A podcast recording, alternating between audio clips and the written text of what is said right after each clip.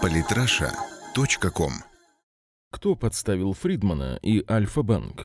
Кримсон Альтер. Во вторник в американской избирательной кампании произошел вполне психоделический эпизод. В рамках войны компроматов между Клинтон и Трампом проклинтоновские СМИ опубликовали медийную бомбу, результаты анализа логов сервера организации, связанной с Трампом. Бомба, как утверждают, например, журналисты Slate, заключается в том, что секретный сервер Трампа вел зашифрованную переписку с сервером Альфа-банка, который моментально был объявлен пропутинским, а сама переписка была представлена аудитории как доказательство связи Трампа и Путина. Вот так выглядит позиция обвинения в изложении пиарщиков Хиллари Клинтон. Привожу цитату из ее официального аккаунта на Фейсбуке. Пришло время Трампу ответить на серьезные вопросы о своих связях с Россией. Вот четыре вещи, которые вы должны знать о сервере организации Трампа для общения с российским Альфа-банком. У Дональда Трампа есть секретный сервер. Да, у Дональда Трампа.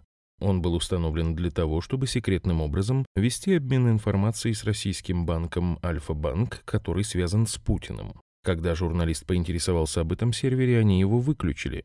Через неделю они установили новый сервер с другим именем, но той же целью. Скриншот официального фейсбука Хиллари. А теперь краткий комментарий. История выглядит, мягко говоря, странно, и, если честно, просто не верится в то, что была создана реальная схема для секретного общения между сотрудниками Трампа и Альфа-банком. Логика подсказывает, что у серьезных структур в случае необходимости передачи зашифрованной информации есть менее очевидные способы, которые не оставляют столь явных следов. Но я могу ошибаться, конечно. Я не специалист по IT, и у меня нет ни данных, ни экспертных знаний, достаточных для того, чтобы определить, насколько соответствует действительности обвинения, которые штаб Клинтон и журналисты нескольких американских изданий выдвинули против Трампа и Альфа-банка. Но вот о политическом и экономическом аспектах этих обвинений нужно обязательно сказать пару добрых слов. Российские олигархи делятся на две неравные части, в зависимости от того, понимают ли они свое реальное, подчеркиваю, реальное место в мировой иерархии или не понимают. Господин Фридман, при всем уважении к его интеллектуальным способностям, относится к той категории, которая испытывает определенные иллюзии на этот счет и ведет себя соответственно. О том, что человек, связанный с Альфой и Фридманом как минимум общим прошлым, спонсировал Навального на этапе взлета его карьеры, не писал только ленивый. О том, что головная структура Фридмана Letter One Holdings находится в Люксембурге, знают меньше, но те, кому нужно, конечно же, знают об этом.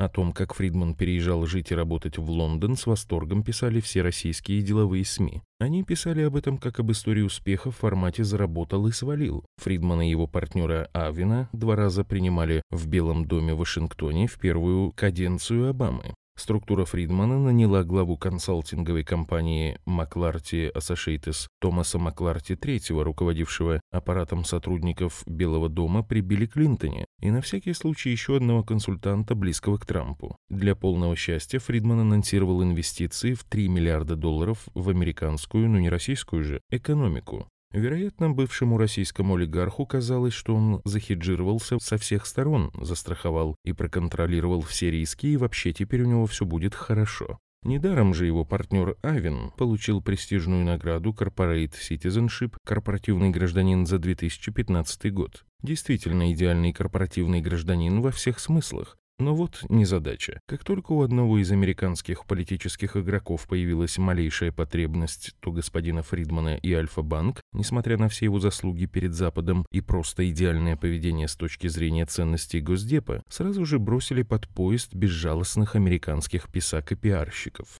И вот уже Альфа-банк Путин тайт, то есть связан с Путиным. А про Фридмана, который, конечно же, избежал любых личных санкций, пишут, что он и Авен хорошо умеют находиться близко к власти. И вообще, по версии пиарщиков, Клинтон сам факт общения американского политика с Альфа-банком – это теперь компромат. В игре по большим ставкам репутация и деловые интересы олигархата, который вовремя свинтил из такой страны, как Россия, или Китай, или Бурунди, на благословенный Запад, не учитываются никак. Вообще никак. В этом смысле нужно поблагодарить штаб Хиллари Клинтон за наглядную демонстрацию этого, в общем-то, банального тезиса, который кажется таким невероятным тем, кто ментально застрял в лихих 90-х.